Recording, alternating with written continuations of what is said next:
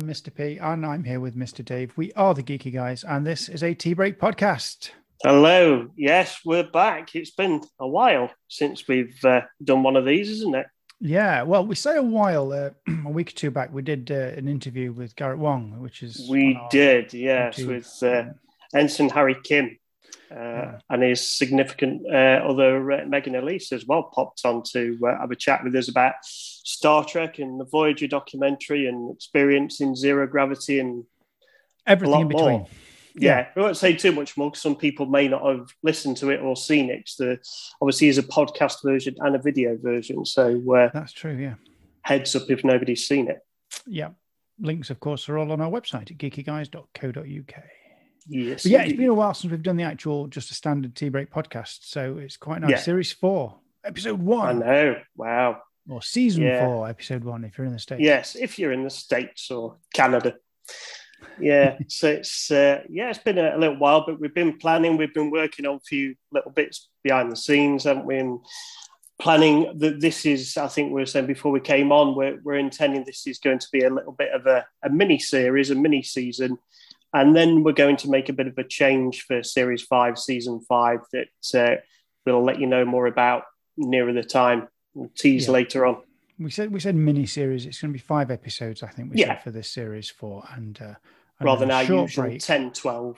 Yeah, short break, and then uh, back a little bit later in the year with series five with a few changes, as yes. Mr. Dave says, which we're quite excited about actually. Yeah, it's going to be good. It's going to be interesting to settle that up, and we've. Uh, we have got uh, an executive producer from a Star Trek show, which we won't mention the show or the name as of yet, but uh, we've got that coming up soon. Yes. Um, so there'll be another special episode being thrown out there for you. That's going to be fun to get the behind the scenes mm. scoop on that show. Yeah, kind of a different perspective as well, because it's kind mm. of nice that we kind of interview people who have different roles in cast or crew or yeah. Writers, whatever, on shows. So instead of just doing actors all the time, which is great, it's brilliant. It is quite nice to sometimes get that different perspective. Absolutely, yeah. And some of the people who are perhaps not as celebrated as uh, you know the, the, main core cast and crew, maybe. So that's nice as well. Yeah, I, I agree. Give certain people a shout out. Yeah, yeah. Well, I mean, it's been a while, Dave. I mean, what have you been up to since we we last uh, did a podcast? Oh well, um, well, I've not jetted off anywhere particularly nice as of yet. Still, uh, still in the old kind of deciding of whether to go on a bit of a a reasonably priced sort of seven days away bit of a beach holiday, or do we do what we've been saying for a long time? We save up some pennies and uh, we go on a, a, bigger trip in a year or two's time and do America or something. Mm. so yeah. yeah, no, uh, no big trips booked. Um, we've not actually done a convention yet this year, have we? No, we, we, usually have a lot of conventions we've been to to talk about, don't we? Yeah, we, have updates. We've not. Um, I mean, uh, you're going to yeah. be representing us this weekend at MCon, which yes. is here in, uh, in, in the UK, Nottingham. East Midlands Comic Con at uh, yeah. Nottingham. Yeah, and it's the apparently it's the tenth year anniversary. As well, which yes. I, I didn't realise. Um, so that's going to be quite nice. Looks like they've got some good uh, little set pieces, and there'll be obviously the usual stalls and exhibits to have a look at. I think they've got a TARDIS. They've got a, um, I think it's actually Matt Smith's TARDIS specifically as well. Um, they've got the um, containment unit from Ghostbusters. And uh, oh, they've uh, new for this year as well. They've got the uh, Red Dwarf bunk room set, uh, the one from series one and series two. I'm so excited um, about that. Even though I'm not going, I hope, yeah. I hope that's a good picture because, yeah, unfortunately, I can't make it this year to MCon. Uh, just no. Dave, you couldn't make it last year, could you? No, we've um, swapped it. We did a switcheroo this yeah. year. Um, but uh, yeah, the um, our bunk set will be good. We we previously at a previous MCon uh, did most of the other cast. So we'll just be meeting uh, Doug Naylor, the kind of showrunner and writer uh, this time, but that'd be quite nice to meet him and uh, Katy Manning, uh, Miss Jo Grant from uh, Doctor Who from the back in the Jon Pertwee days, which would be nice to see her as well. We're going to really, really behave ourselves today, and we're not going to talk about Doctor Who. no. Even though we just mentioned it, then normally we would then spew off talking about Doctor Who. We're going to yeah, yeah, we're, uh, we're not allowed to do one. that. yeah, yeah. There'll be a lot of Doctor Who news coming up in the coming months, and uh, I think we're going to have a lot of Doctor Who to talk about, aren't we? And the return of RTD and Phil Collinson and David Tennant, Catherine Tate, Murray Goldsmith. It's, it's all happening. Murray Gold. Um, but uh, yeah, convention wise, just going back to that, uh, later this year, there's Destination Star Trek at the end of the year. At yes, the moment, we is. don't have a ticket, but we are planning to go, but we just don't know how long for yet. Yeah, that's right. It's, it's just whether it's going to be a. We'll look at budgets and we'll decide whether it's a day out, whether it's a weekend, or you know, suddenly a load of people suddenly turn up and go in, and there's a load of stuff there that's going to be set up that's going to be cool. Then we may turn it into a big three day as we have done previously. But I think we'll we're see. waiting for excuse me, we're waiting for the organisers to um, finish with some cons they're doing at the moment, things like LFCC, yeah. that kind of thing. For a minute there, I thought you was going to cough and say, we're waiting for Jonathan Frakes. Jonathan Frakes always pulls out with the English cons. Yeah. It's, it's, it's an yeah. running joke with Destination Star Trek that he always pulls out, bless him, mm. uh, working away. Apparently, it is genuinely just been conflicting schedules. Oh, yeah. He's been doing a lot of directing and producing and doing bits and bobs, and it always seems to be in convention season. So uh, that's unfortunate, but we'll get him eventually. We, we get them all eventually. Yeah.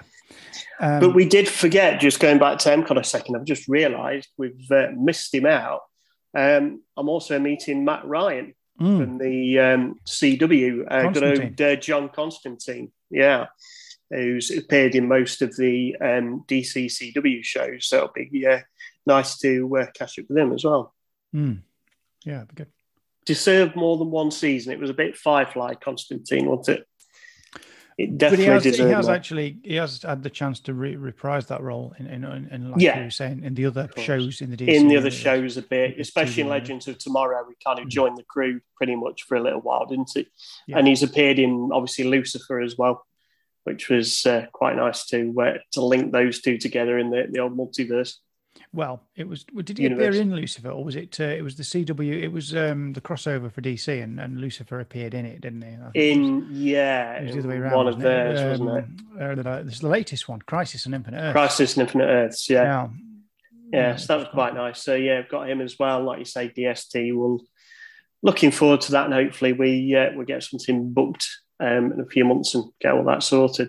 But yeah, other than uh, other than planning geeky guys, um, looking at conventions, um, keeping an eye on all the geeky news. There's all sorts of stuff coming out that we could talk about at the moment. Um, there's not been a lot too exciting, really, to be honest. It's just been work and living and had some nice uh, meetups with friends and things. Um, had some games nights. We started playing D and D. Suppose that's a big one. We, uh, yeah, we, we started drop in there as well. Um, Okay, our games nights are back on form with uh, us and, and, the lads getting together. Yeah, it's quite nice. Good. Um, I've done well. It's basically it's the same as you, Dave, just with maybe just a, a slight added extra. So I've done the same. It's just been work planning mm. uh, the games and everything. Um, I've been doing a little bit more with uh, the Sherwood Outlaws. So you have, yeah, yeah. anyone out say. there knows the uh, Legend of Robin Hood, um, yes, based at Sherwood Forest, and at Sherwood Forest they have uh, a group called the Sherwood Outlaws who yeah it's quite cool isn't it? And if people um, um, have been looking at our social media feeds in the last week or two that have uh, seen Mr P with a soldier's uniform on and with his chainmail and his sword um, attacking people. Yeah it's trying to get that dastardly Robin Hood. We never managed to get him though unfortunately. No, I never got every him. time. got I don't him. know why. But yeah so we've been doing a few things with them. That's uh, really exciting. They're a really good group and it's really good fun. Um, and they travel yeah, around the UK good. so if you check their their socials out and see where they are. No, on Facebook. Um, yeah, they are. Uh, and also, uh, what else have I been doing? Oh, just this last week, actually, uh, I was with them and I also went camping in the Peak District. That was quite nice for a couple of days to yeah. relax, unwind. And I'll tell you, Dave, the weather was nice every day except the last day when we were packing the tent up and it absolutely hammered it down. yeah, which you can look at that in two ways. You can say, well, it's not rained all holiday, just at the end and you appreciate it. But then there's the other part of you, like, crap, it's throwing it down while we're trying to pack everything away and everything's yeah. getting soaked. And yeah, it's not nice. I've, I've had the experience of both of putting a tent up in the rain, taking it down in the rain. It's not nice. Well, this was a tent sort of test to make sure the kit was still good because I'm going to go to yeah. uh, the Download Festival. Yes, at Castle Donington. Yeah. So I'll be going there. So it was test the test the kit to make sure it's okay. Yeah. Um, June 10th to 12th, I think that isn't it? Well, that's the weekend. I'm going to go on the camping ones. I'm going from the Wednesday to the Sunday. Ah, uh, right. Yeah. Oh, blimey, that is quite a long time. I didn't yeah. realise you was going for that. One, yeah, yeah, yeah. It's going to be quite good. good. It's going to be good fun. Lord. Um, so that's almost like a mini break anyway, I suppose, yeah. even if it's just down the road from us. Um, yeah, it will certainly be an experience. I tell you that I've been uh, I've been a few times, and uh, I suppose the two bits of major advice I'd uh, I'd say to you is don't accept any bags of talcum powder for anybody, and uh, don't, don't, don't push right to the front to get a good view because that's where all the people stand and like fight and go crazy. Um, so yes, don't be near the front for a good view, or you're likely to get a broken arm. Right. Okay. I'll um I'll, I'll, remember that. Yes. Yes. Yes. It can be a bit raucous in certain elements, but uh, but it's good fun and uh, lots of live music, lots of uh, little bits and bobs and strange weirds, perhaps some geeky stuff as well. You never know. And well, there will uh, be when I get there. Food and beers. Oh yeah, exactly. if there isn't any, you'll bring it. That's it. Always bring the. Good old Chewy will be there on the main stage on the end of somebody's guitar or something. Oh dear! Play Faith of the Heart. No, okay. Mm. Um, might do. Might play a heavy metal version. Of Faith uh, yeah, yeah. Dan Vasc on us. And do. Yeah, Dan Vasc uh, um, version of it. That'd be good. Cool. I, I, don't think he's done Faith of the Heart, has he? We ought to talk. No, he should do. Would be a good um, one to do for that. Yeah. Anyway, uh, yeah. So anyway. big news uh, in the geek sphere really quickly is that uh, the brand new series of Obi Wan Kenobi has just landed yes. on Disney Plus. Literally today, as we record this, um, this is where we record on a Friday night, uh, and it's just come out today. And I, I, know you tried to get on Disney Plus earlier and couldn't. I must admit, no, I, I did put the first bit on as I was eating yeah. my dinner tonight, uh, and it looks really good. So I'm only about twenty minutes in. 25 yeah. minutes into the first episode. They've dropped two episodes so far. It looks really good. So, yeah, it's been a long time coming. I mean, it was quite a while ago when it was first muted.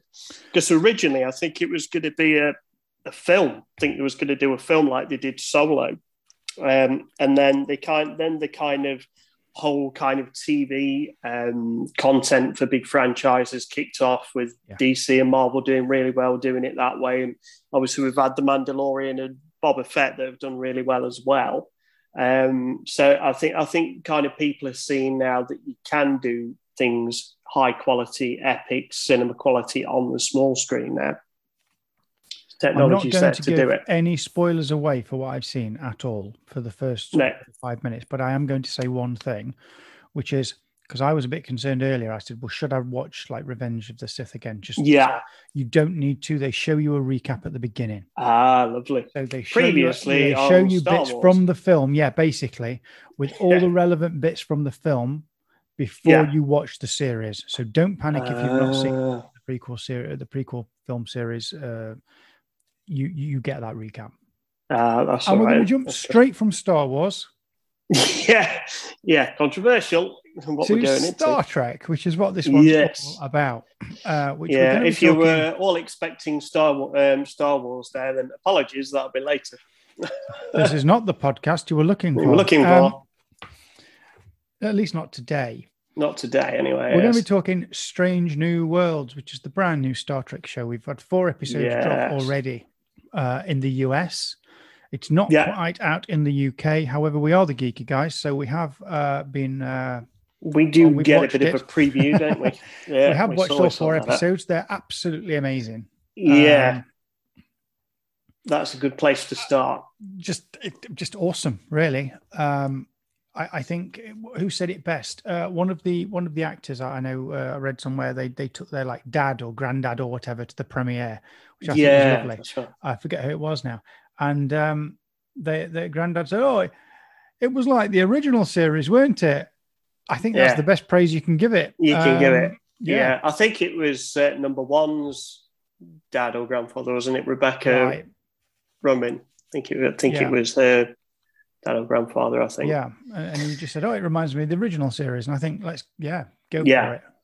Yeah, I think I think the the main takeaway that I've, I've taken from the series is it's a very nice mix of modern Trek that we're used to um, with Discovery and Picard, but it kind of feels like it fits more seamlessly within sort of the original t- the original series and TNG and Enterprise. Even it kind of feels like it sits better in there rather than Discovery is a great show, but I don't I don't think you quite get that feeling that it fits somehow. I know what you mean. Um, Which kind of doesn't matter because they've gone off to the future anyway, and you know that, that by the by. Yeah, I'm, I'm, sure most people know we're, that. We're two now. series behind. It's uh, in front of that now. It's fine. Yeah, um, yeah. So I mean, for those when we were watching Discovery, um, it was new, new Trek, yeah. completely new ship, new everything, new slight twisty take on on on Trek, uh, and we were loving it. It was great, and you got to the end of the series, two, wasn't it? End of series, yeah. Two. And at the end of series two, all of a sudden it was there, the Enterprise. And it was like, oh my God, it's the Enterprise. Is this going to be like, who's going to be, what, what's going to happen? And then all of a sudden we find out in the next series that it was actually Captain Pike in charge of the Enterprise. Yeah.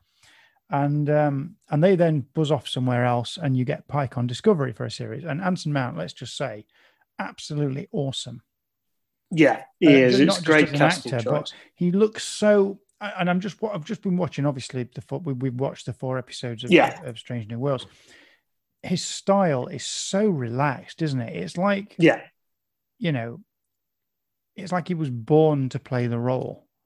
Yeah, kind of. Yeah, Do you know what I'm trying to say? Yeah, it's it's like it takes him no effort, and we know, excuse me, we know that, and this has been said many times before by actors and things, but if you make it look like it takes no effort to pull off that great performance. Actually, it takes yeah. a lot of effort. They're working really hard to do that. So, yeah. you know, I'm, I'm, I'm, not, right. I just want to make sure I'm not saying here that he's not putting effort in. He obviously is. Oh no, it makes it look seamless. That's what I'm saying. Makes it look effortless, yeah, even though it isn't. Um, but I th- uh, most people, I've, I do not think I've heard a, a, bad word about Strange New Worlds. To be honest, I think everybody's pretty much thinking from from the start that they've knocked it out the park straight away. Um, so they've just got the look, the feel of the show right. They've got the casting and the roles right. Um, there's enough connection to kind of the, like I said, like the original series and Enterprise. There's enough familiar things there that it's just very easy to drop into as a Star Trek series, isn't it? Yeah, yeah, absolutely. um, and and we do know we do know bits about the future of this series as well. Little, yeah, little bits. Um, we know, for example, that we have Captain Kirk, or or at least James Kirk, James T. Kirk, yeah. coming in the second series, played by Paul Wesley. Is going to be a young James Kirk. Um, mm-hmm. That's exciting because that does open up the possibility later on that as we transition from Pike to Kirk, we could have a, a, sort of an original series with Kirk, and that gives you the chance to bring Bones in and Scotty in. Yeah, you uh, could do that, couldn't you? Uh, I mean, we are in the five year mission before Kirk. It's worth pointing yeah. out at the moment. Yeah. Um, so there are characters that we've never seen before. Yeah, it's kind of uh, it's kind of crazy when you think about it. It's kind of a there's a big chunk of time, really, isn't there, before the original series and even between Enterprise and the original series um, that hasn't really been explored very much. Mm. Um, and I think it's a, it was a good decision um, made by like Akiva Goldsman and Alex Kurtzman um, to kind of look at that kind of timeline. Um, and you know see how it all started off with the Enterprise and the first crew and transition to to Kirk, um, and also seeing how far they've uh, come. Because obviously you, you're like hundred years on from Enterprise. That's um, right. And I Enterprise think it, is uh, 2151 to 2161, yeah. whereas we're set around the second half of 2250. 2250, yeah, that's right. And then I don't think Kirk comes in until about 2266, something like that, I don't think. Um, so we've got a bit of uh, time, um, like you say, the five year mission before that happens. Um, but I think even with, like I said, about the being able to drop into it easy and it feeling similar to some of the older Trek is that some of the technology and the designs feel like they are 100 years on from Enterprise on NX01. And I think that's quite nice that they've got that transition fairly spot on. I think so. There's always arguments about why have they got this, why have they got that. They wouldn't have that in this century in this time. You know, why did they have that before that? But I don't think there's been any of those questions, controversy, or arguments about this show. No. And obviously, we had the whole thing with the uh, with the Klingons in Discovery, didn't we? That was a big old thing at the start of that. Yeah. Um, so it's nice to just have a Star Trek show where the fans just love it and it's doing well, and there's no sort of toxic comments and media going on about the content. It is really nice and pleasant for a change. Yeah, absolutely, I agree. Um, and, and but I mean, they have. Um, they they have uh, in the first episode. So uh, the first episode of Strange New Worlds, we we pick up Captain Pike in his journey where he is after the events of Discovery. Yeah. So sure. obviously in Discovery, um, as, as you said, they go to the future, and when that happens, there's a big thing around it all being quite secret.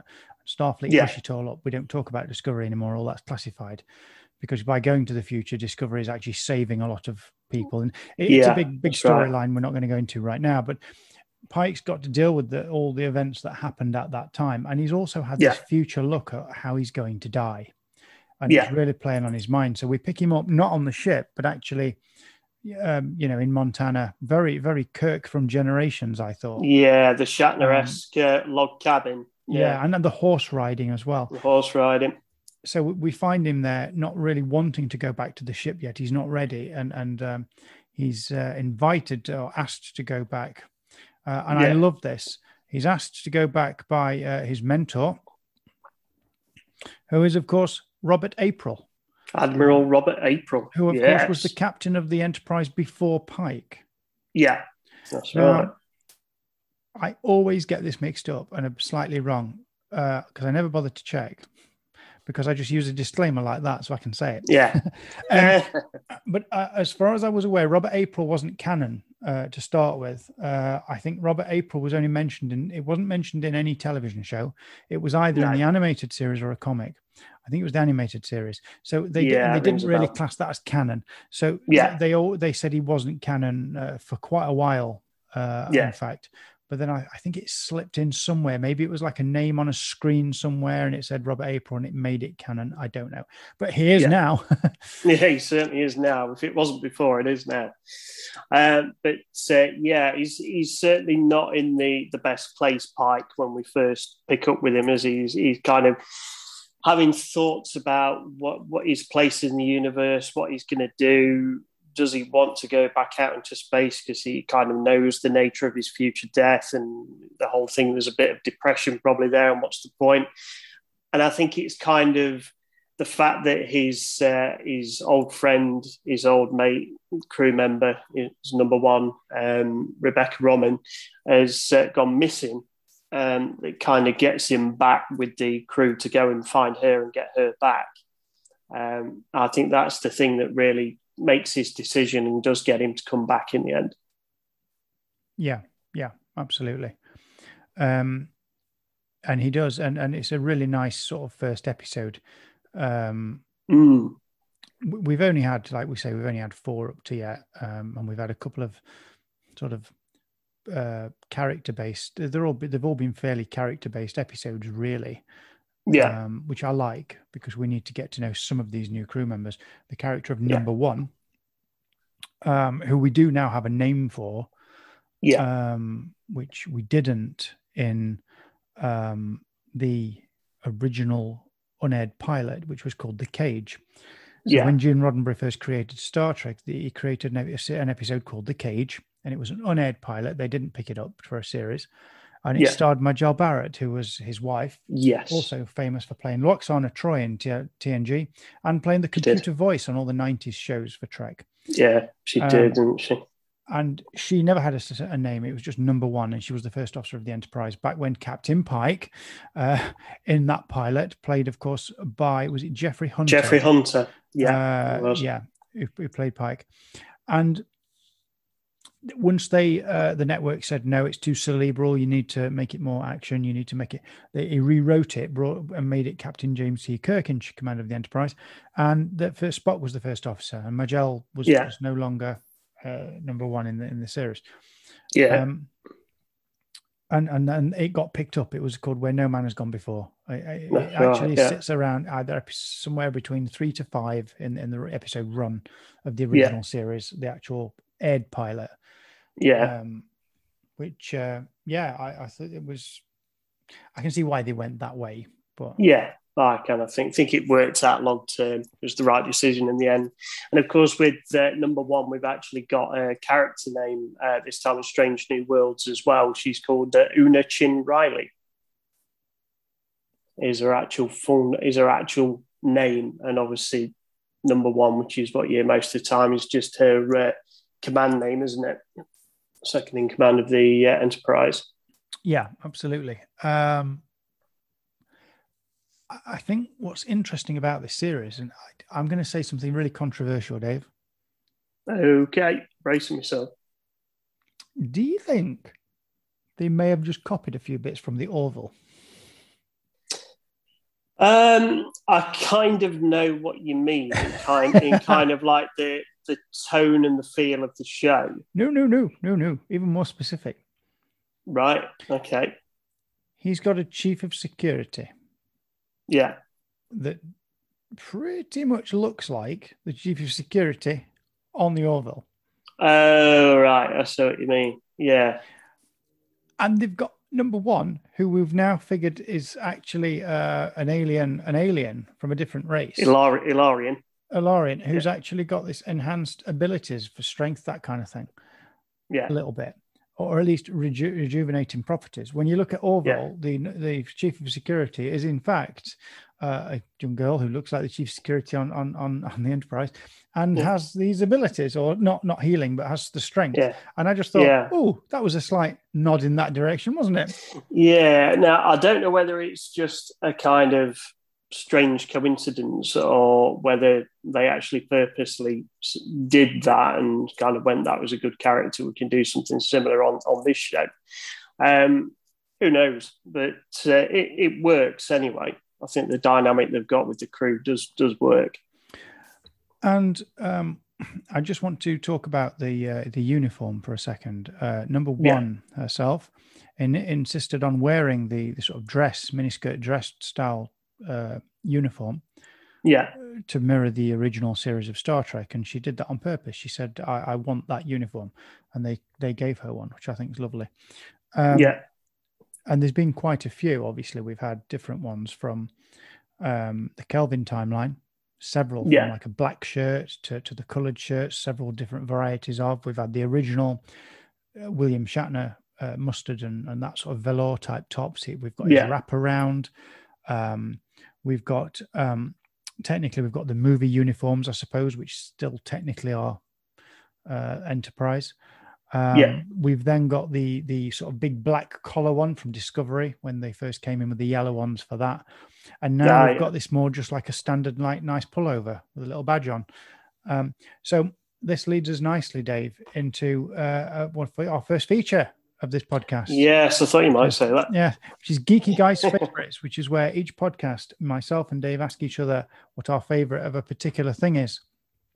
It doesn't always have to be geeky related, but I figured because this is the first one of this series and we are talking Star Trek and it's a brand new show, I'm going to make it about Star Trek and, in fact, Enterprise or the Enterprise, I should say. So I did text you earlier with the question, Dave. Normally we tweet it out, but I texted earlier uh, and your geeky guy's favorite question from me is, "What's your favorite uniform worn on the Enterprise?" Uh, and I say the Enterprise, I, I mean Enterprise is in the original Enterprise, an original series Enterprise. So NXO, uh, sorry, no, NCC seventeen oh one. Um, and I'll include the movie uniforms for A, if you like, in that as well.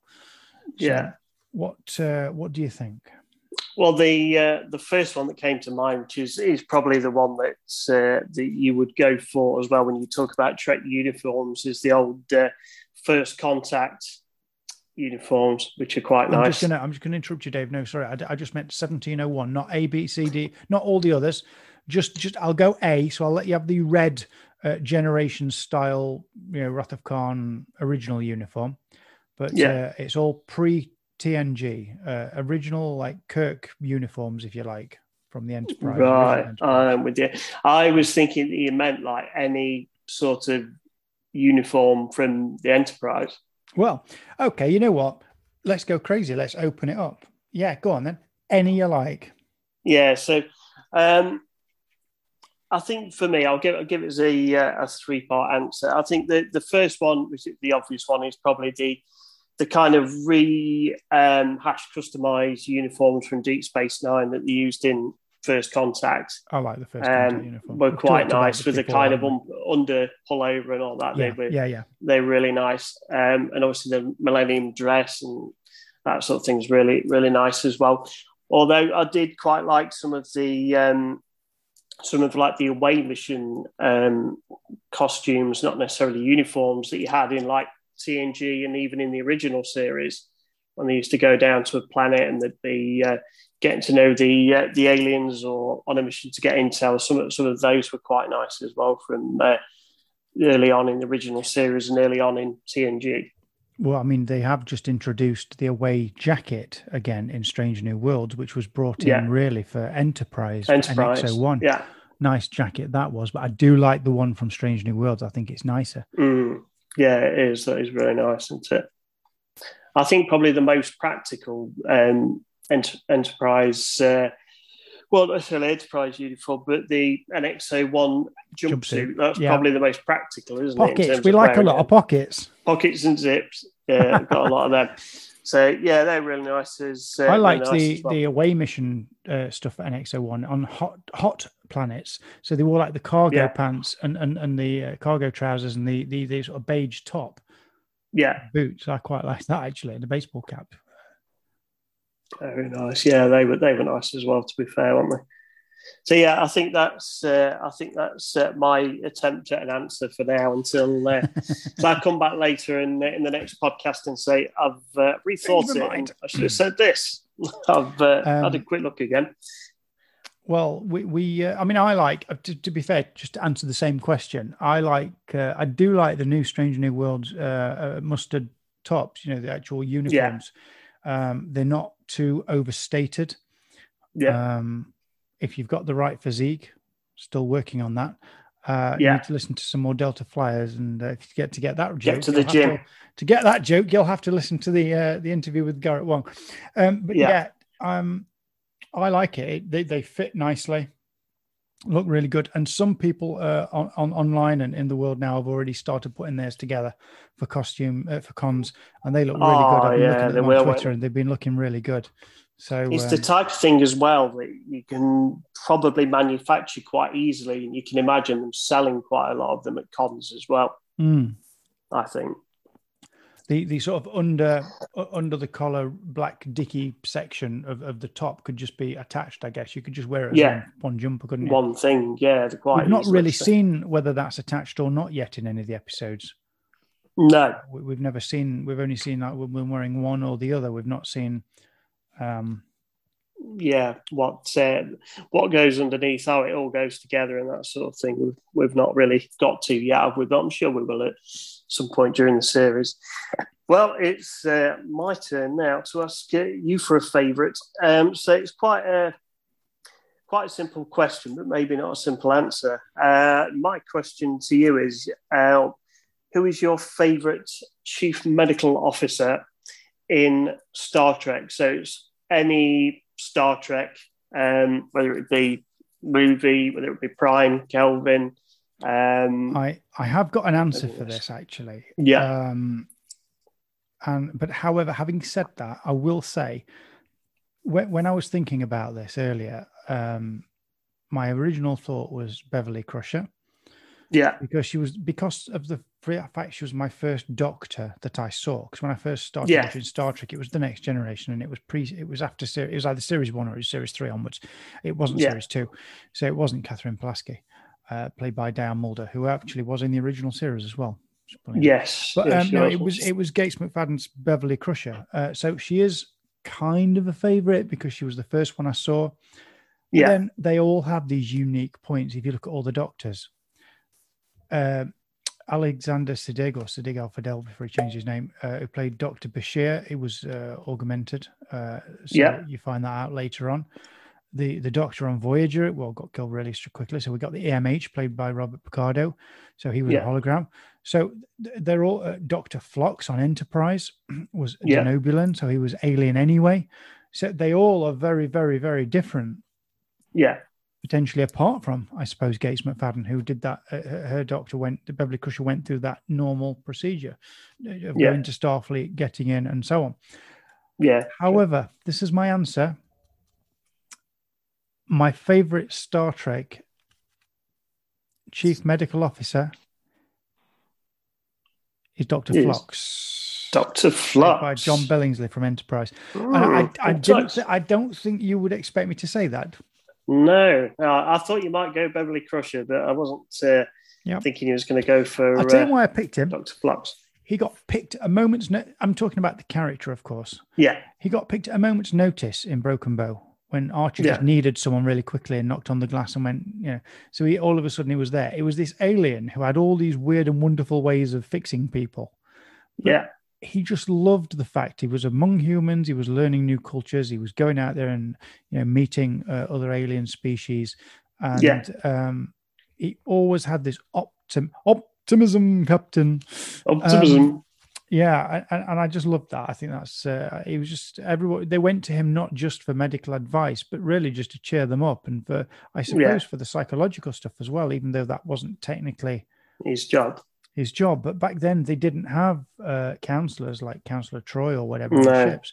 So he he he was doing that dual role, and I don't know. I I just never really saw going to Bones McCoy and saying I've got a problem with my feelings. That because it was in the sixties, no. that's not something you did. So I'm sure he would have helped. But yeah, Doctor Phlox. I'm picking Doctor Phlox. Yeah.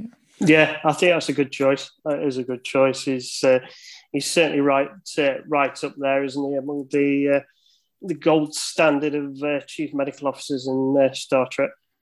You, you could have picked the EMH from Voyager because he he as a program could knew everything. Yeah. If you had an ailment and it wasn't in the Starfleet database, he would do research and try and find a way, and he actually enhanced and and, and, and made that knowledge bigger. But he knew yeah. everything from any medical textbook anyway. Yeah. Which was good. So I, I he would have been a, a, contender as well, I suppose. But um, yeah, I got to go Phlox. I think.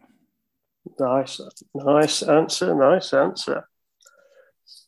But uh, yeah, I mean, I think uh, I think Strange New Worlds has got off to a good start. It's going really well, and uh, obviously we're talking about uh, chief medical officers and uh, and doctors and things, and obviously we've got new ones now. We've got uh, Doctor Mbenga. Yeah, chief medical officer Babs. Nurse Chapel as well.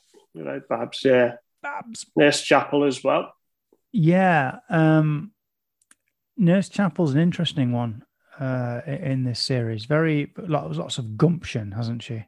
Mm. Um, and, and, and comic and timing and stuff. Uh, Nurse Chapel, of course, in the original series, played by Majel Barrett. Uh, she, yeah. she, she went from in number one, she went to the to Church, Nurse Chapel instead. So she still had a role in that series. Gene gave his wife a role anyway. Yeah. Ethan Peck reprising his role as Mr. Spock from Discovery, as well as Anson yeah. Mount as Pike, of course. Um, we we're gonna I can't wait to see what he does with Spock in this series when he's given a lot of mm. chance to really go for it. And to be fair, he's had a lot of chance on Discovery to go for it as a character. They've really unraveled that mystery that is Spock a little bit more. I don't yeah. want to say too much in case people haven't watched Discovery yet, but yeah, he really gets a chance to really crack the character open on Discovery. So I'm hoping to see a little bit more of, of that backstory and see what happens. Yeah, it's quite nice, and I think the um, I think I said this uh, previous to you before we came on. It's quite a nice in this series. Obviously, it's episodic. Mm. Um, so we're kind of getting, you know, like TNG and Voyager was, we're kind of getting a, a planet of the week, alien of the week, puzzle of the week to sort out, which is quite nice to, to go back to that old style of Trek. Yeah. Um, but also in the episodes, you kind of like everybody gets a, ch- a chance to shine. Yeah. Um, so in the first episode, as we've said, it, it's kind of all really, although all of the crew involved and they all have important things to do, it, it is kind of Captain Pike and taking over the Enterprise again and getting over his worries and his anxiety and fears for the future and you know going out to to save the day again and to um, get his um, his uh, number one officer back. Um, but it's also quite nice as well that we have very early on in the first episode. Obviously, we have the the exploration of the Prime Directive, where obviously they go into a a planet where they picked up a warp signature where there shouldn't be a warp signature. Um, and I don't want to say too much about it because people want to watch the episode, so I don't want to say too much more than that. But it's kind of nice that they they kind of go through that moral kind of exploration again, don't they? And you know, impacts on other civilizations. So that's quite nice. And I think Anson Mount does shine really well in that. And by the end of the episode, you do kind of feel right, he's back, his mind's in the right place, that he wants to go out with his crew and explore and do the best he can for Earth, for the Federation, for the for the universe. Yeah. Um, so I think I think that's really nice, and that we, was a really good we do opening. see we do see slight nodbacks in the next three episodes where he is struggling with it, and he does open up to yeah. number one about it and talk about his problems. But yeah, that that we go back to that relaxed style that that that um, yeah. brings to the role, which is fantastic. Yeah, um, there's certainly moments where he feels a little bit Kirk-like, doesn't he? In in some ways, the kind of way that he is quite confident and laid back, and you know something needs saying or doing aggressively, he'll do it. Um, so I think there's that nice familiarity as well about what a Star Starfleet Starship captain would be like in that era. And also, um, willing to take ideas from everyone else. We've seen in, this, yeah. several episodes, he'll simply say, "Right, we've got a problem, solve it, people." Uh, basically, yeah. I'm paraphrasing, uh, uh, yeah. and they will say, "Well, we could do this, that, and the other," and he's like, "Hmm, yeah, let's do it." He's not done anything, no, except say, "Come on, people, you know what you're doing give me options. Yeah. They've used their expertise, come up with an idea. He obviously has the choice then to either veto it, come up with a different one, or, or ask for something else. Yeah. Or he'll go along with it. And that's the that in any kind of forget command, in any kind of management role, that's what you do. You use the people around you to their yeah, strengths. you're only as good as the people around you, aren't you? Yeah. At, the, at the end of the day, same as a football manager's only as good as the players around them and how they perform and how good they are. Um, and, and I think it's a, a similar thing.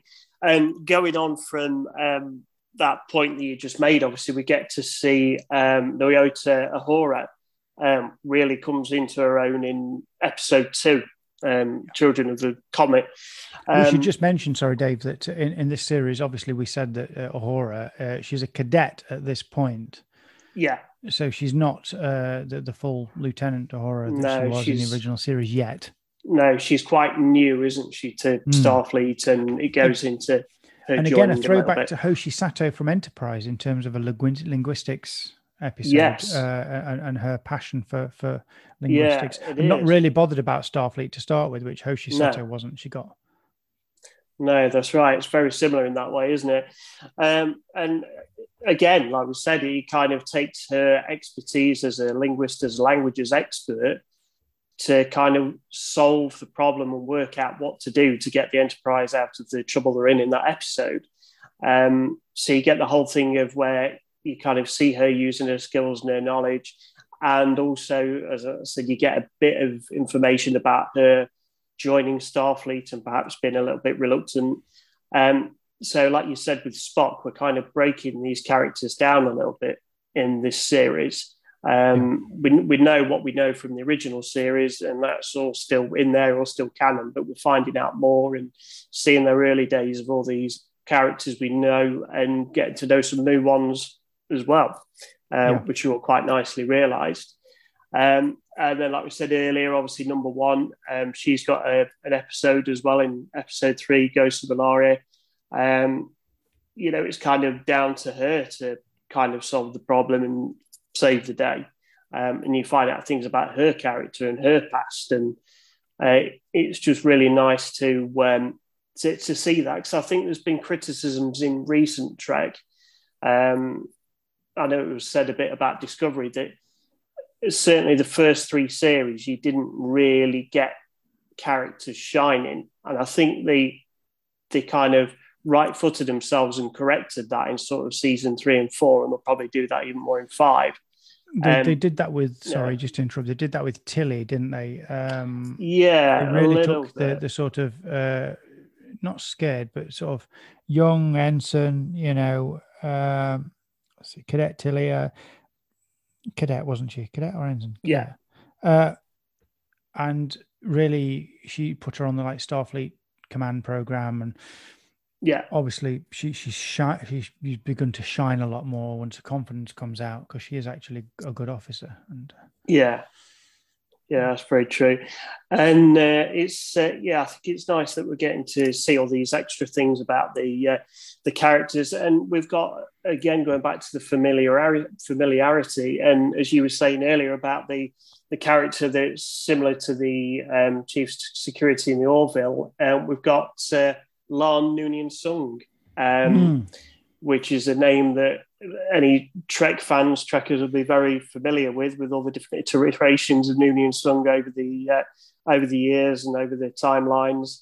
Um, and she apparently is a, a relative of uh, Khan Noonien Soong, uh, played by uh, Ricardo uh, Montalban. Um, Khan.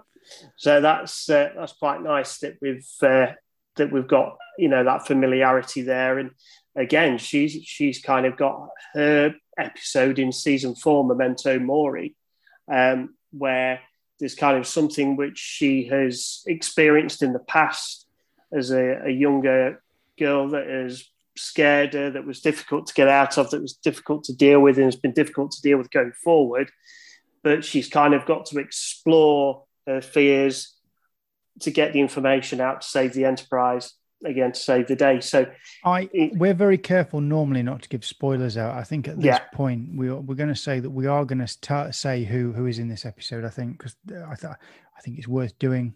Um, so we are going to say what who's in this episode. So if you don't want to know and you haven't watched it yet, you could pause now and come back to us after you've watched it. But the the the the, the bad guys in this episode, which I think is really cool to do, is the Gorn. Yeah. But we don't see them on screen. We don't. However, we've seen pictures of Gorn, behind the scenes pictures. So they are definitely going to come back at some point. We just don't know where. Yeah. And they look amazing on the pictures I've seen. Yeah. And the, the, the way that they have developed them, and certainly the way they've introduced them was quite nice as well, because there's already there's that kind of fear there, isn't there? Like they're, they're quite cunning, they're quite ruthless. Um, you know, I think that one of the lines in the episode, um, to paraphrase it, is just like the relentless. They're not going to communicate about peace and about joining the federation. They just want to hunt and they just want to conquer, um, which is obviously very different than most of the experiences they'll have out there in the universe, where most of them will have some kind of reason, reasonable uh, element to them, and they'll be able to talk them down or they'll be able to find common ground.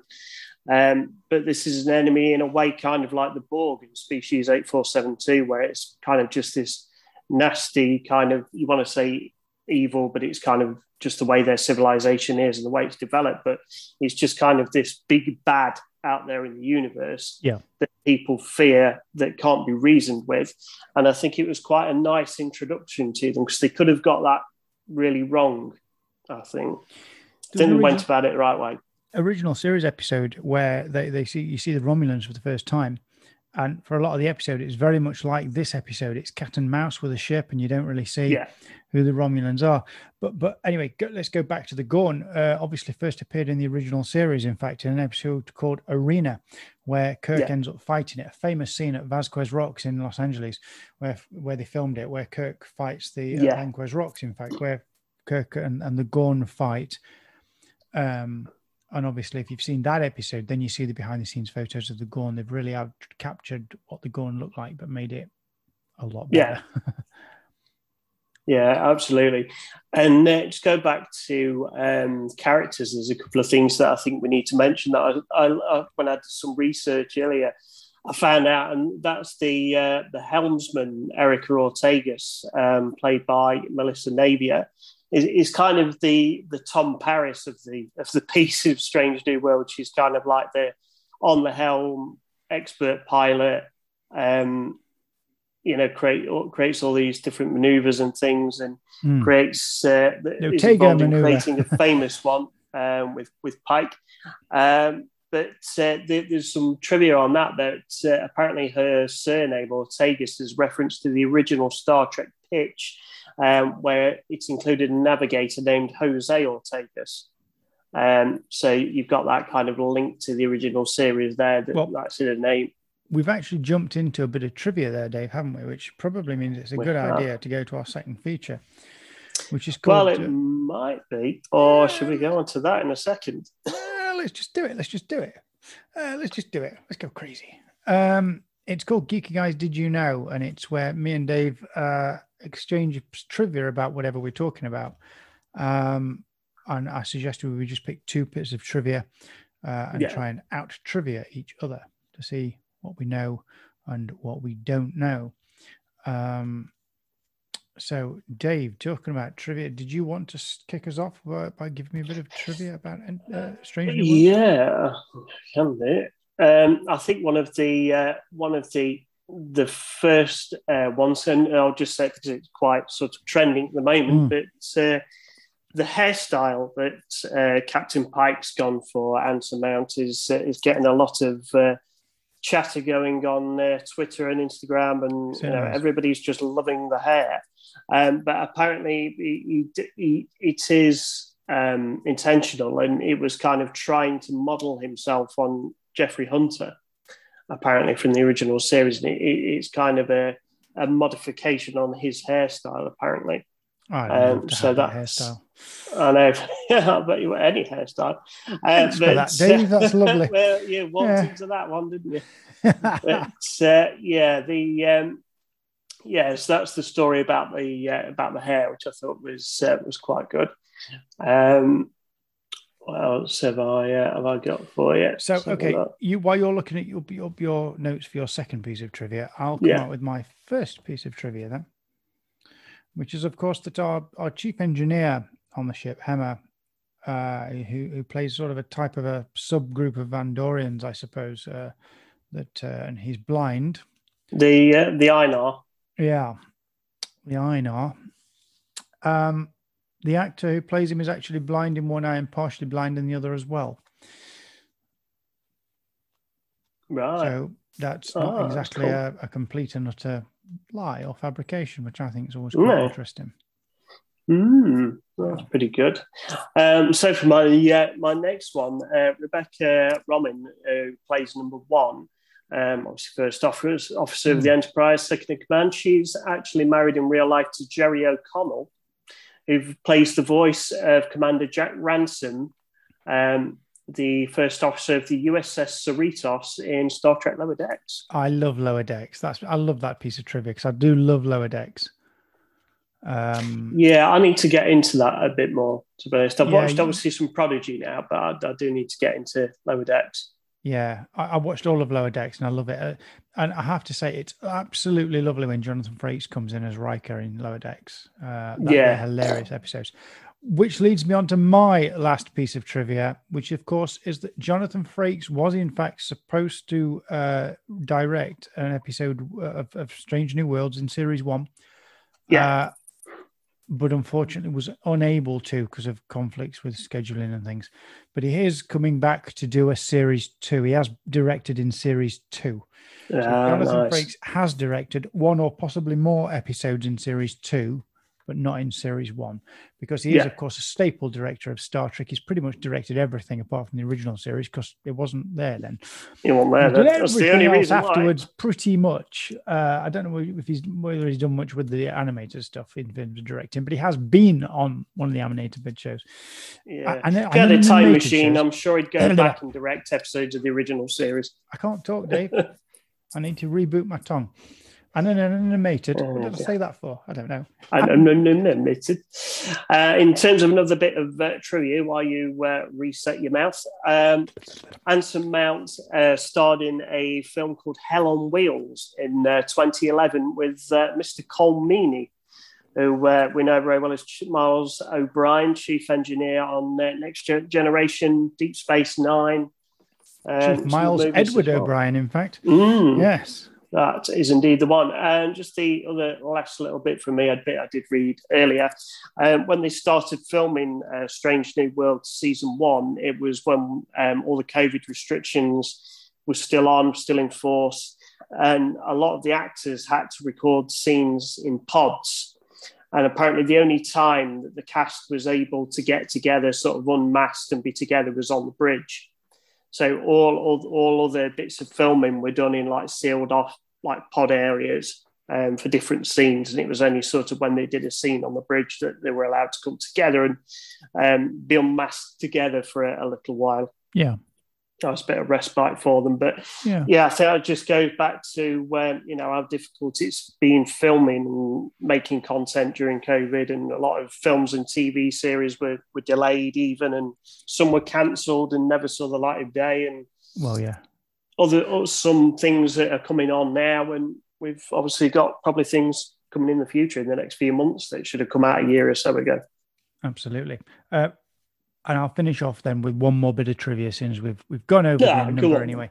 So it's um, the the the set used for the Enterprise bridge in Strange New Worlds is the same one used in Discovery. However, it's been redressed and made to be slightly ah. smaller to mirror the original series bridge, which was a bit more smaller.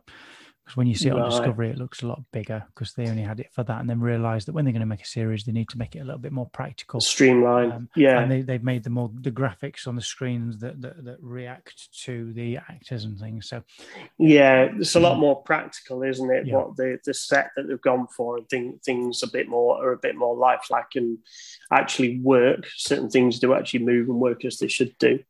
So let's um because we we we we're obviously we've had series episode four out now. Uh, so again, complete spoiler alert in this this episode. Uh, we are gonna we'll put this out before we put it out. We are talking about what's happening in the episodes.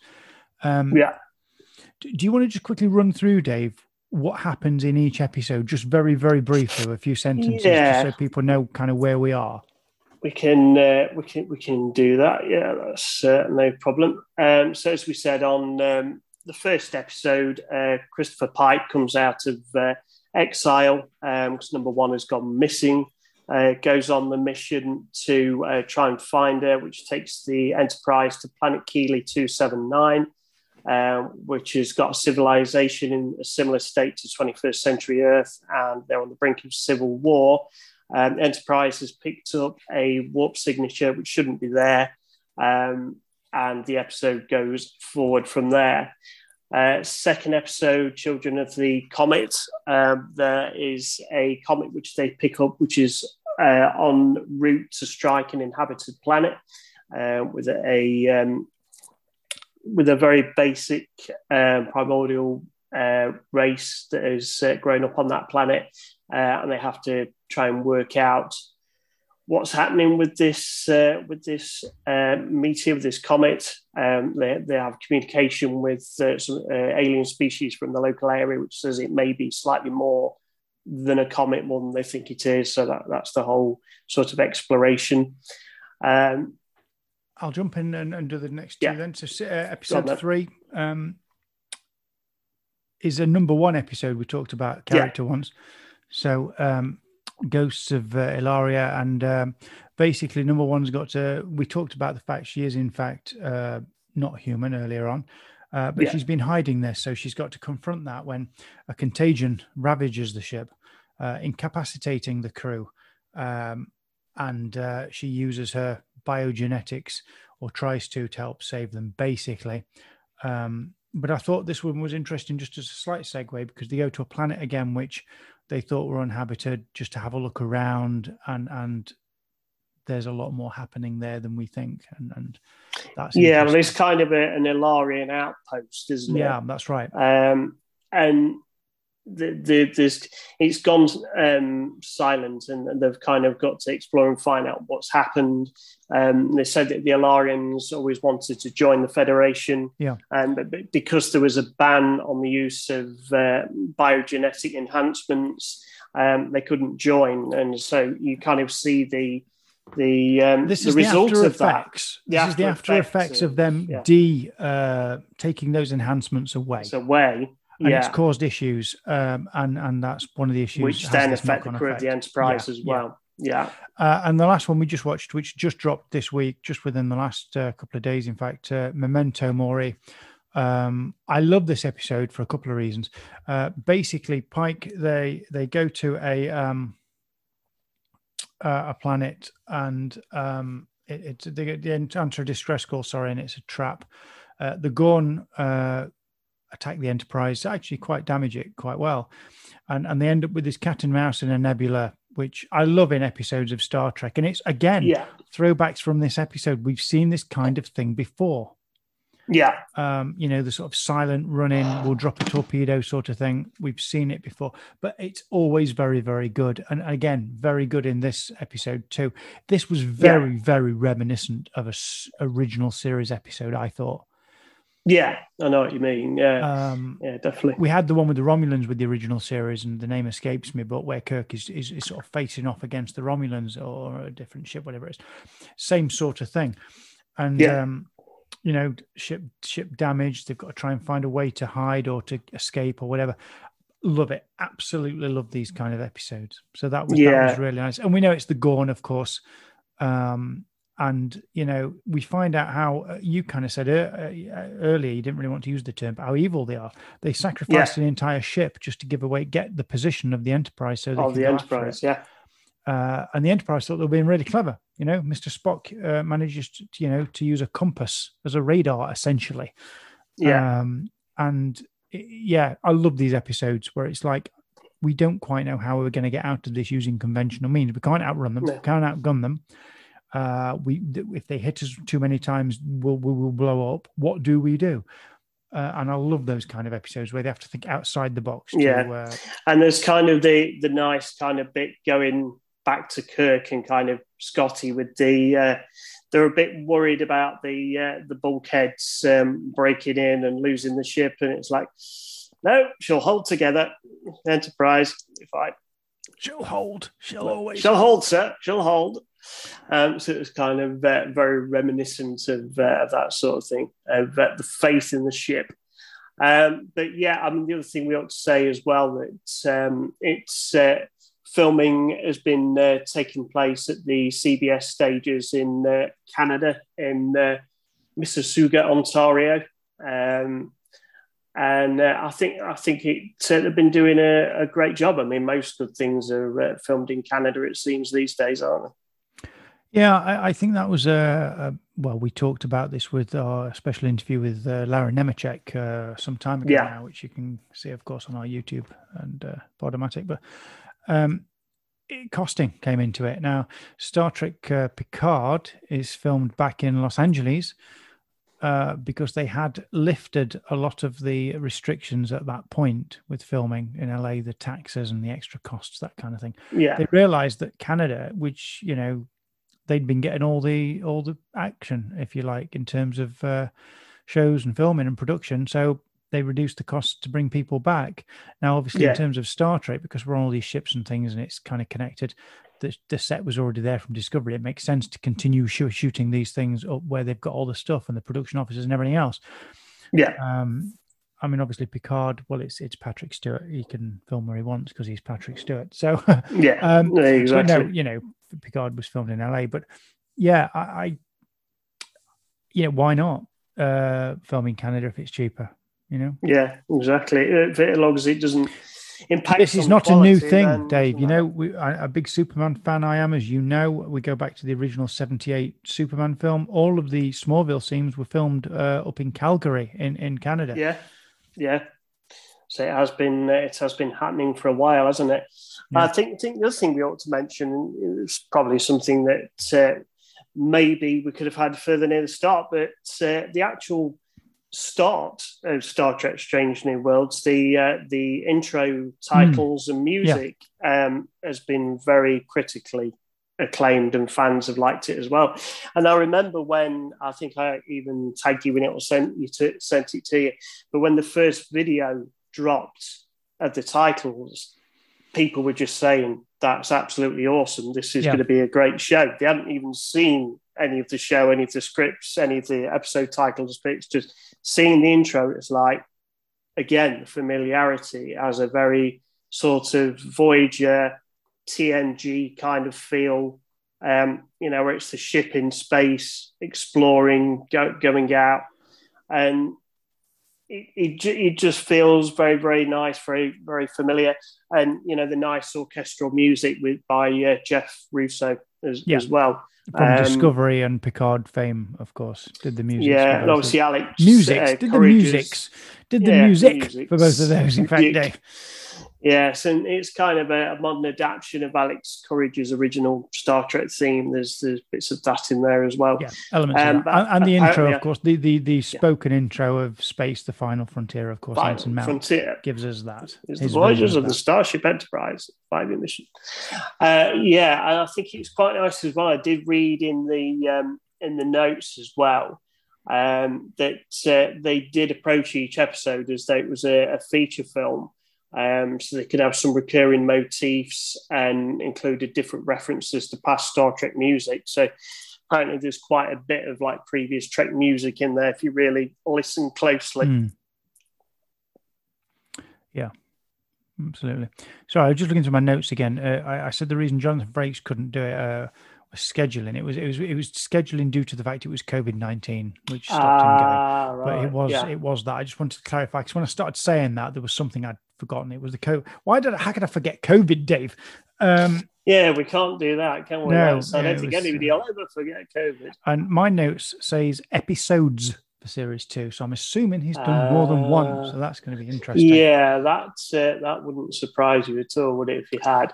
Uh, one thing we didn't mention earlier as well. Obviously, we've talked about James T. Kirk, but we've actually got uh, James T. Kirk's older brother uh, on Strange New Worlds. We've got George Samuel or Sam Kirk who's a life sciences officer, mm. uh, and uh, he's obviously Spock is his uh, is his boss in this series, um, and basically they've said that as time goes on, um, and obviously Paul Wesley comes in as as James T. Kirk, there's kind of going to be that exploration that exploration of those two brothers.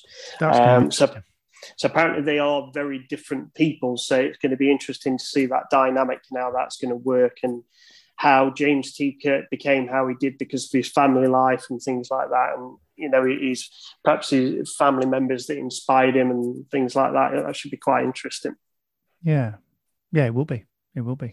So that's pretty cool. And as we said as well, obviously, we've got the. Um, we've got uh, T'Pring as well, who hasn't been featured massively yet, um, played by mm. Gia Sandhu, who's Spock's uh, fiance. Um, he says that he's been bonded with her since childhood. Um, and I think that's going to be kind of interesting. That'll kind of give you that gateway into kind of Spock's early life on Vulcan and being torn between Vulcan and Earth. And we started to learn a lot more about Vulcans during Voyager. I thought with Tuvok, mm. it, did, it opened up a lot more about his family life, life on Vulcan. Uh, yeah, certain rituals. Uh, not Pon farr, obviously, we know about that anyway. But things like yeah. that, you know, the, the the bonding and the marriage type stuff opened up yeah. a lot more in in that series. Um, and yeah, we find in like you just said in the first episode, in fact, when they're sort of bringing the crew back together, Spock's uh, going through that process of, of, of bonding and marrying his uh, his betrothed from from from arranged yeah. marriage, I suppose. That's right. It is like an arranged marriage, yeah. much. Yeah. Although the, there's kind of those background feelings going on with kind of Uhura and with uh, Nurse Chapel as well. Um, so it'd be kind of interesting to see how that love triangle develops and how that. Well, you say feelings, out. but I think it's it, at the moment. Uh, well, at the moment, from what we've seen, that they're just they're just playing at the fact that he he doesn't know when people are flirting with him and so on. Yeah, um, whether they'll do something with that, I don't know. I, you know, obviously, I don't think that's going to develop into anything while he's he's married, is it? So no, um, I mean, it's probably they can play with that, can't they? They could play with I, it later. You look at the Kelvin timeline, you know, and I know some Star Trek fans don't like it, but um, it has its place. And and in yeah. that timeline, of course, Uhura and Spock do have a relationship. Yeah, that's right. They do. So, you know, but it's quite nice in this as well that he, he's kind of. I mean, how it develops during the series and seasons, we don't know, but he, he's kind of been. He's tried to kind of pep talk her up with when she's got that whole thing about being a, a, little bit unsure about being Starfleet and is it the, the path for her? Is it what she's supposed to be doing in the universe? And he's he's kind of quite supportive and kind and kind of helps her through it a little bit, doesn't he? Absolutely, yeah. Well, I think this is a ideal time now to start wrapping up then, Dave. Um, so yeah. should we jump into our, our last feature, which is how we round things off, if you can remember. Oh, the PPCC. Yeah, PPCC, which is our positive, positive, constructive criticism, which means oh, the subject we're talking about, me and Dave both come up with two positives and then one constructive criticism about whatever. Yeah, it, it sounds like a banking term, doesn't it? Or finance, doesn't it? If you paid yeah. your PPCC, yeah. oh, get your PPCC claimant. Oh, PPCC has gone up by 10%. Um, yes. so that's what we're going to do. So um, I'm going to start with one positive then uh, to start with. We'll do this alternate yeah. as we always do. So my first positive is um, in terms of, and we talk about this on some some of the others, set design and props. Yeah. The original, mm-hmm. the props they use on this show, very much like the original series, the tricorder, the phaser, very similar, but just obviously updated. A lot of quality gone into them. You don't see them a lot, but what you do see, they look really good. Uh, yeah. Again, we see a lot more of the ship in terms of you know the staging design. You can walk around it. There's a line in the in, in one of the episodes, probably the first one, where they say, "Oh, ship's quite big, isn't it? It's like, well, yeah, it, it is quite big actually. It's a big starship. yeah. Just because in in the '60s they hadn't got the space to do that. It was one corridor, few rooms, and a transporter and a bridge. Yeah, we get to see a lot more of it now and, and a lot of more scope. Yeah, we've got we've got numerous decks that they can explore and do different things on, haven't we? In different yeah, they got the money and the places. space to do that, and, and that's nice. They've started to show us how big the Enterprise actually is. Yeah, uh, and I know compared to other ships, you know, Enterprise D and E and so on.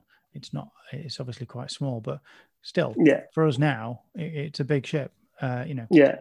So I, I, love the fact that production quality is there with that, and the props are accurate, and even the uniforms. I suppose the new ones we talked about this earlier.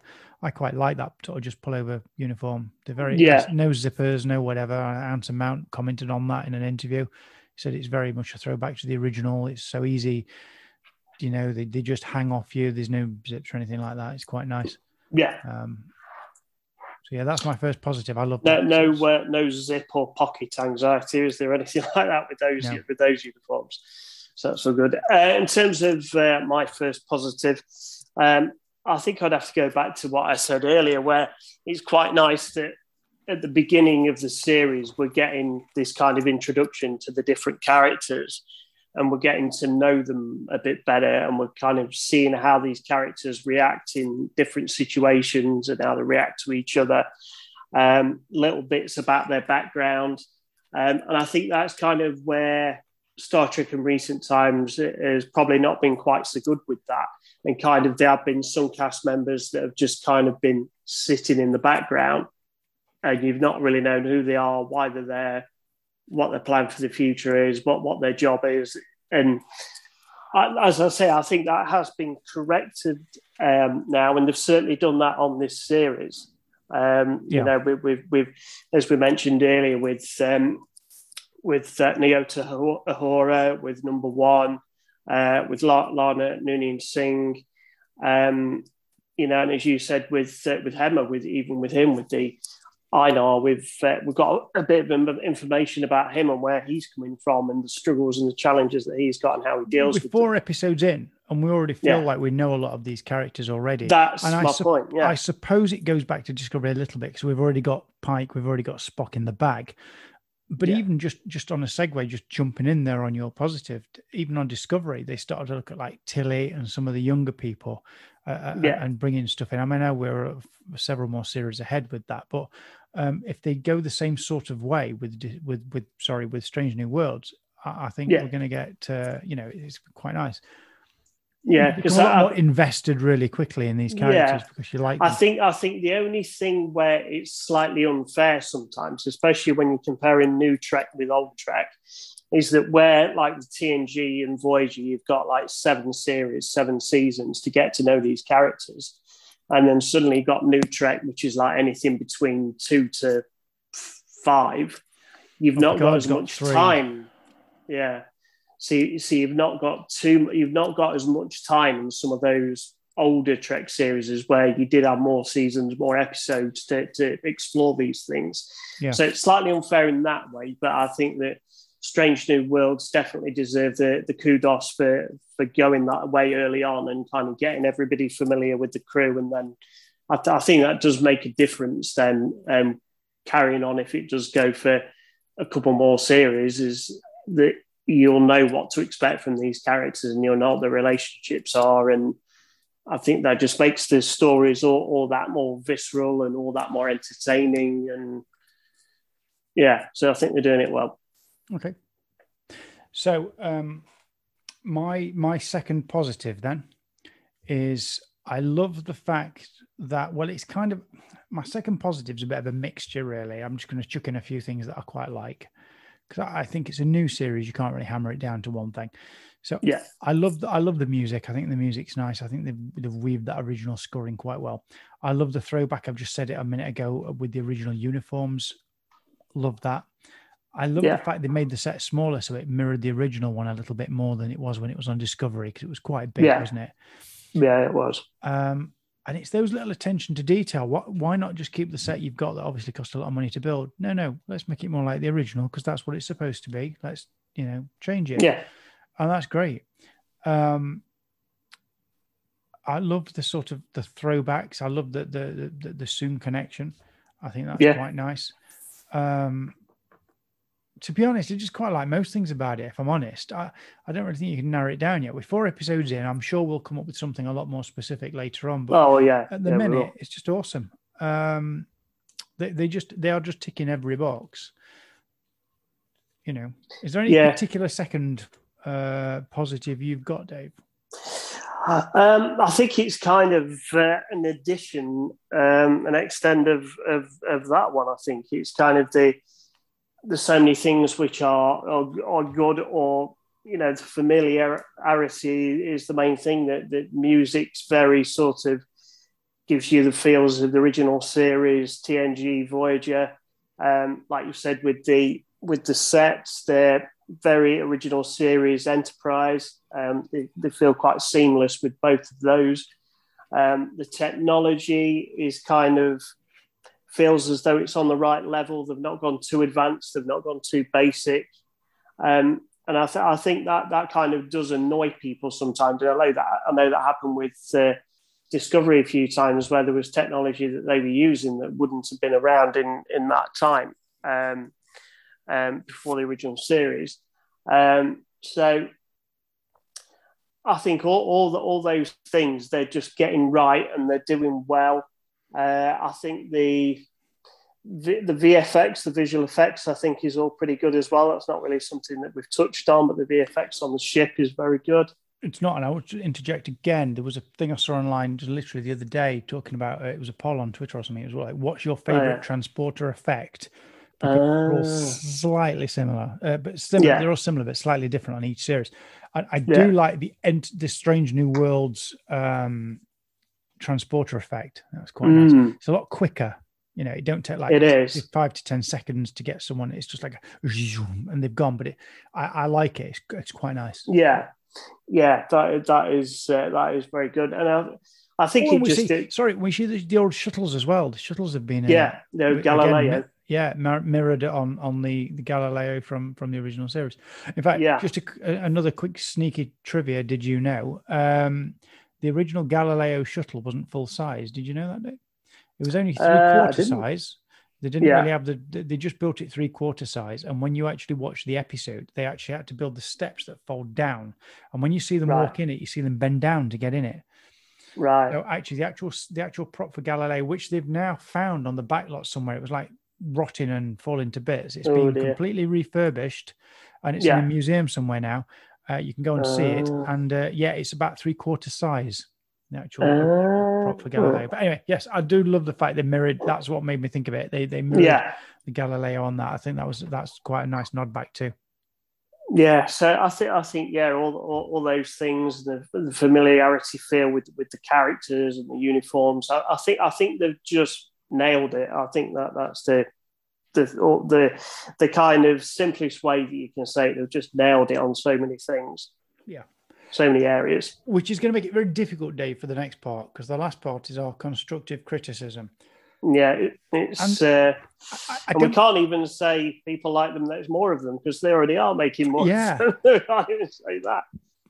Um, we, I mean, we watched four episodes, so I'm going to make a bold move, and I'm going to say no. We're not going to do a constructive criticism for the first time ever. We're not doing one. Yeah, it's a good we idea because we, would be really, really, really, really deeply nitpicking if we found anything at all.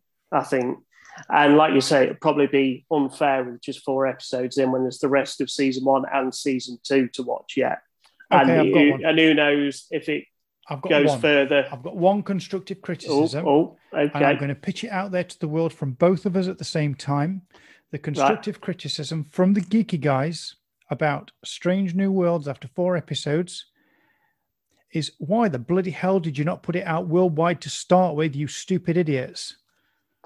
Well, yes, I mean, it's the whole uh, what, localized Paramount Plus, isn't it? Absolutely ridiculous. I know Paramount Plus is coming to the UK later on, either next month, I think it is. Yeah, it's fairly why? soon, I think. Ridiculous, absolutely I ridiculous. I mean, you can see why they're doing it because they're thinking it's a way of it's a money maker. Fi- of course, it is. Yeah, it's funding its finance.